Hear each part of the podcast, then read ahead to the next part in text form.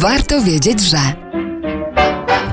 Warto wiedzieć, szczególnie kiedy zawitamy w wakacje nad morze, że taki potężny i ozdobny zarazem okręt wojenny z dawnych czasów to galeon. Na takie żaglowe galeony są stylizowane dzisiaj różne statki, które proponują rejsy wycieczkowe po zatokach czy w okolicach portów z Zatoką Gdańską włącznie. Oczywiście z reguły to tylko imitacja. Dzisiaj statki udają, że są żaglowe, udają, że są pirackie albo królewskie. W rzeczywistości to są zwykłe statki motorowe, przebudowane na zewnątrz dla uciechy turystów.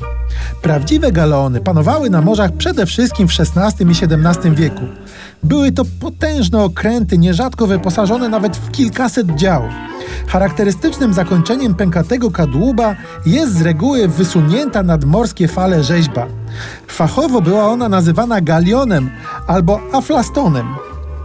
Tył okrętu z reguły był zabudowany wielkim kilkukondygnacyjnym kasztelem.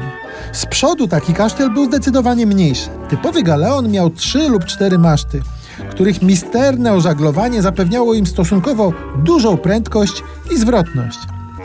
Warto więc przypomnieć, że król Zygmunt August zapoczątkował produkcję polskich galeonów. Budowano je w naszej stoczni w Elblągu. Powróćmy więc do tradycji.